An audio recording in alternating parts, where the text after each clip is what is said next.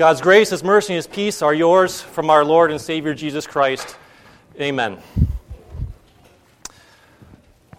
There's this area out by Six Flags. It's out by Michoud, an area that doesn't have any houses or homes on it. It's just empty. And it's not really swamp.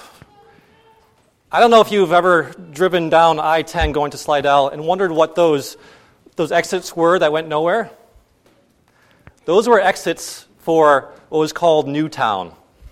Way back in the 80s, they're going to make a whole town, New Orleans East, all the way through Six Flags, and all that property that's behind Six Flags was supposed to be developed with streets, with businesses. And so when I saw that and I read that this last week, I got curious. What's back there? There's a lake called Lake Michoud that's right by Six Flags. And you could go up to one side of the lake, there's development there, there's houses, and you could stand and look at the rest of the lake. It's a pretty large lake, and I wondered what's, what's over there. And so, in my thinking, I automatically thought, how am I going to make a path to the other side?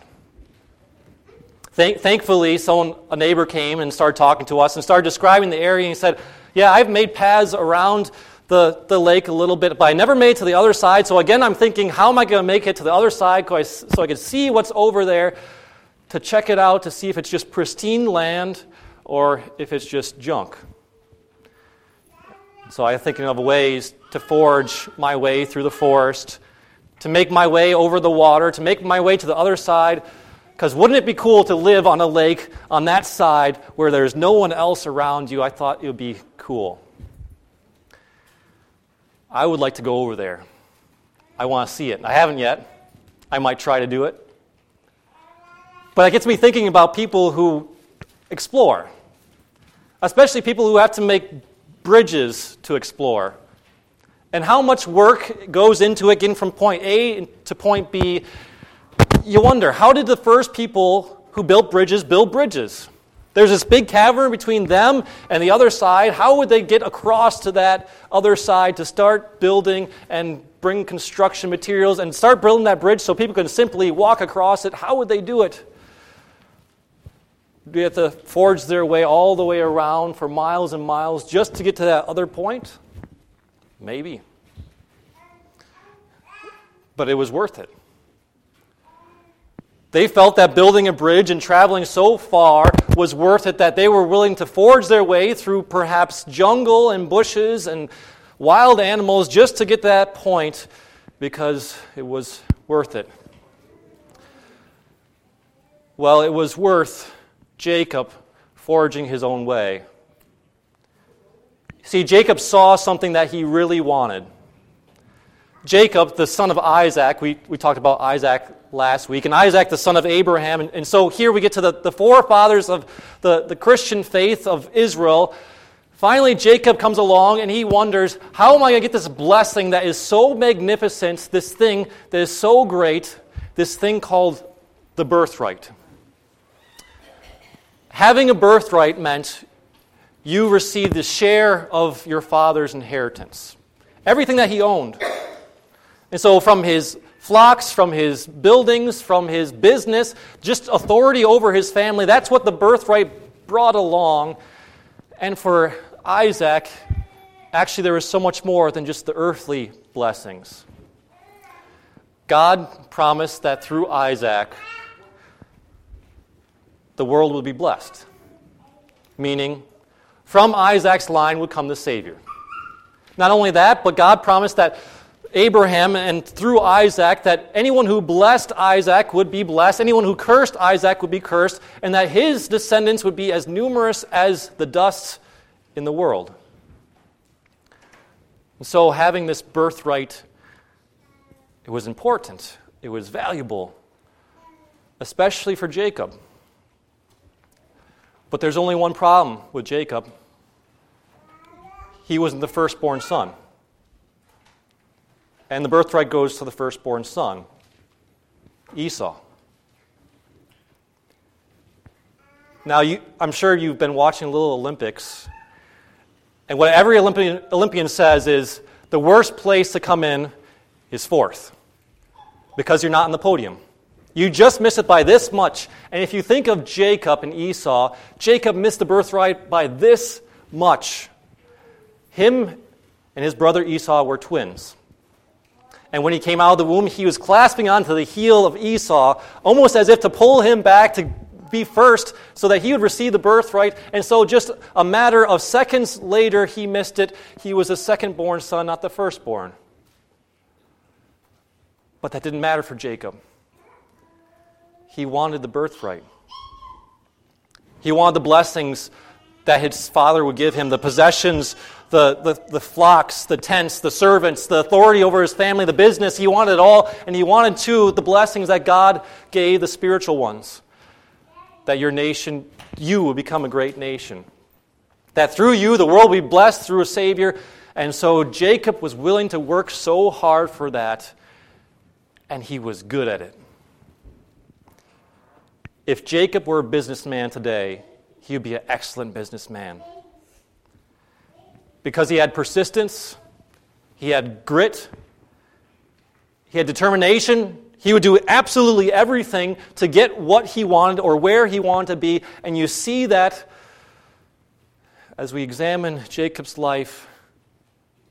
He lived up to his name. Jacob means heel grabber or deceiver. He was always trying to get ahead, always trying to pull Esau back so that he gets in front of him. And we see that one time when Esau came back from the fields from hunting, and Esau is hungry and famished, and he goes and sees Jacob cooking a pot of stew, and he says to Jacob, Give me some stew, otherwise I'm going to die. Jacob, being the cunning person that he was, said to Esau, I'll trade you your birthright for a bowl of soup, stew. Of course, Esau wouldn't take that, right? It's an inheritance. In our society, Isaac's inheritance would have been millions of dollars. It, it was a blessing, a spiritual blessing that the Savior would come from his line, and yet Jacob grabbed Esau's heel. I'll trade you your birthright for a bowl of stew. And Esau foolishly said, Well, what good is the birthright for me if I'm dead? Give me the stew. I'll promise you my birthright. Jacob pulling Esau back.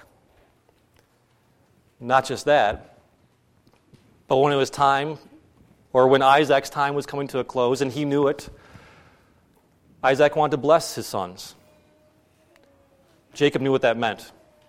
That meant Esau would go in before Isaac, and Esau would say, You are my firstborn son, Esau. To you I give the, the majority of the share of my inheritance. I will bless you, and through you will come a Savior, and through you will come a great nation. Jacob knew that would happen to Esau, and so Jacob dressed up like Esau, even putting wool on his arms to convince his father that he was Esau and Jacob got the blessing. He lived up his name. Heel grabber, de- deceiver, he pulled Esau back and he got the blessing that he wanted so much. But then you begin to realize once Jacob got there, it wasn't what he expected.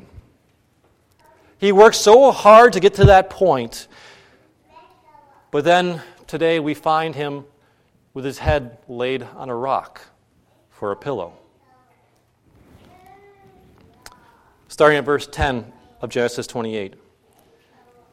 Jacob left Beersheba and set out for Haran. When he reached a certain place, he stopped for the night because the sun had set. Taking one of the stones there, he put it under his head and lay down to sleep.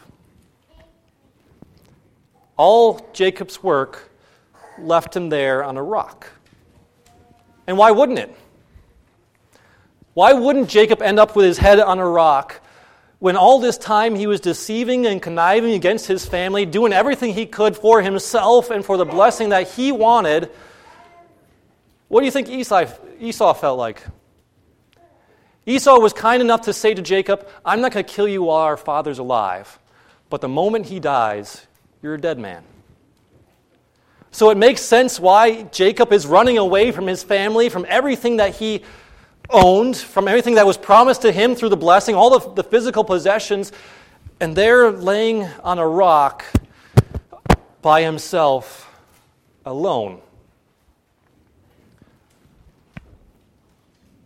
His pursuit of that blessing had messed up his family.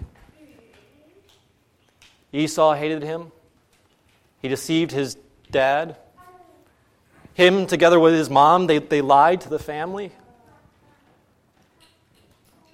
Why wouldn't he be there by himself on that rock? As hard as he worked, as tenacious as he was, it didn't end up the way he anticipated. And you really kind of see that today. People who work so hard to get what they want, they're reaching for a goal, and maybe they're ambitious, they're tenacious, and they're going to get there any way that they can. And they work so hard, but so often they get to a spot where they think is the highest level, and it's almost as if it's a cliff, and they fall off it. And everything that they wanted, they realized they can't get. And everything that they had, they realize they've lost you see how it's worked. How, whatever that goal is, whether it's money, whether it's status, whether it's comfort, whether it's peace, whether it's a home, whether it's property, you see how families have been torn apart because of it. Because someone's going to do anything that they can to get what they want, the blessings they want. They're heel grabbers deceivers. They're Jacob. And it's not just the people of the world, it's, it's us too, in the congregation. You see, God gave that blessing to Jacob. He promised the blessing to Jacob, and Jacob knew that. He also promised us blessings too blessings of peace, of comfort, of glory, of fellowship, of unity, and yet sometimes we pick one of those blessings and we go after it so hard. And we want to be there so much that we use all our grit and determination to get there. And so, for the sake of unity and being together with everyone and everyone at peace, we try so hard, but once we get there, we realize, well, sometimes for the sake of unity, we leave God behind in the dust. If unity means putting aside God's teachings and his doctrines, then what is unity? What is it? Sometimes we want peace and comfort in our congregation and with our interactions with other Christians. And we try so hard at that, and we, we blaze our own trail. And yet, in trying to find peace, maybe peace that isn't quite godly, a worldly peace that we're just comfortable with each other and not talking about our spiritual issues, we find ourselves falling off a cliff at the end, laying our heads on a hard rock.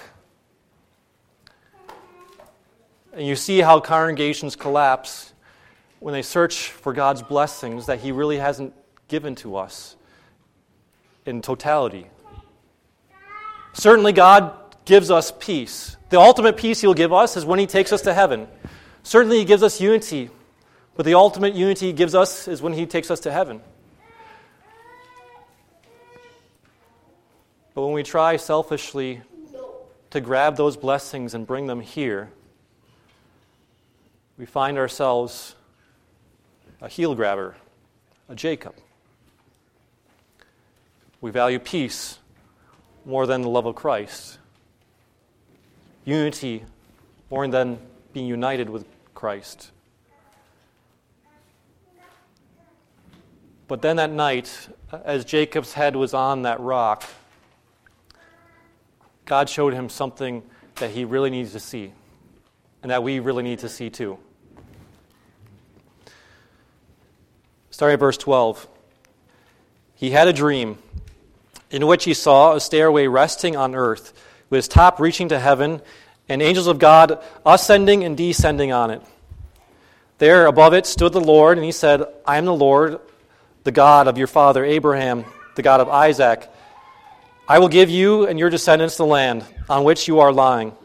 Your descendants will be like the dust of the earth, and you will spread out to the west and to the east, to the north, to the south. All the peoples on the earth will be blessed through you and your offspring. I am with you and will watch over you wherever you go. I will bring you back to this land. I will not leave you until I have done what I have promised you. If you zoomed out and saw Jacob's path, you would see him going in circles. If you zoomed out on the earth and saw everyone's path, where they want to be, and how they're getting there, you just see them going around this round earth again and again and again, and they're not going to be able to find what they need because they don't find it here. They're not going to find it in this world through acknowledgement of peers, through authority they have, through the money and gifts that they've been given. What they're looking for is of a heavenly standard. What they they're looking for, they can't reach themselves. What we're looking for, we can't obtain because we are only worldly. But that's why God came to Jacob, and literally it says he placed his ladder down on the earth. God came to Jacob. While Jacob was going around trying to receive the blessings and earn the blessings that God had promised to him, God, in one moment, laying his ladder on the earth, showed Jacob that it's not you that works your way to me. You're not walking up a mountain trying to get to me. I'm coming down to you. And what does God say? Except the same blessings that Isaac said I will make you into a great nation. You'll be as numerous as the dust on the earth. Those who bless you will bless, I will bless, and those who curse you, I will curse. And through you will come a blessing for all the, the nations, a Savior. God took that and he put it down in front of Jacob. God came to Jacob. It's not a ladder that God puts down to us, but it is wooden. It's a cross. So often we're wandering around trying to grab the blessings of God by our own work, blazing our own trail. And here we are walking around this, this world, going nowhere, and so God places right in front of us a wooden cross. A cross that Jesus died on. And Him dying on that cross, cross our King, has made a way for us. He's made the way for us. It's not us doing the work, it's Him doing the work for us, coming to us here who are stuck in this, this rat race, this world. He comes down and reaches to us, and He brings us those promises. He says, I will give you peace. In fact, you, you have it. Even though you don't feel peaceful, you still have it because no matter what this world throws at you, it can't take the eternal peace I've given you. You have life, and you have it to the full. Even though it seems like sometimes you're trapped within your, your own home, with your own mind, I have you a place in heaven, a mansion that is just everlasting. I've given it to you. You don't have to climb up for it, I bring it to you. I have made my way to you. Don't think you have to make your way to me. So many people walk up the mountain thinking, I can earn God's blessings, I work towards God's blessings, but there the blessing is all along, right there in the cross. And as we see that, as we understand that, we can turn around and, and share with every single person who's paving their own way and marking their own journey and reaching their own blessings. We can put that cross in front of them and say, Here is the way up. Here's the way to the top. Here's the way to the peace, the joy, the comfort, the fulfillment, the glory that you so crave. Because every single person craves it. They crave what God can give them, but they don't understand sometimes that it's God that gives it. Our King made his way to us. And through us, he makes his way to so many other people. As we stand before his cross and we see the journey we've made and how we've messed some things up and ruined some things in our lives and made it worse by trying to take our own way, trying to avoid trials, trying to avoid tribulation. He says, Take up my cross, take up your cross, and follow me. Hold on to your cross. Because I gave you that cross so that you would have the right path, so that you would walk towards me in what you do and what you think and what you say. And in doing so, you will be with me in my kingdom because I made a path for you. He did so in Jesus. Amen. Please stand.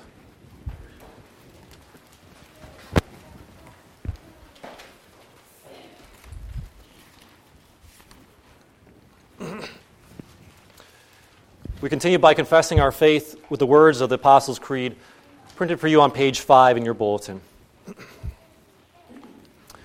We confess our faith. I believe in God the Father Almighty, maker of heaven and earth. I believe in Jesus Christ, his only Son, our Lord, who was conceived by the Holy Spirit, born of the Virgin Mary, suffered under Pontius Pilate, was crucified, died, and was buried. He descended to hell. The third day he rose again from the dead. He ascended into heaven and is seated at the right hand of God the Father Almighty. From there he will come to judge the living and the dead. I believe in the Holy Spirit, the holy Christian church, the communion of saints, the forgiveness of sins, the resurrection of the body, and the life everlasting.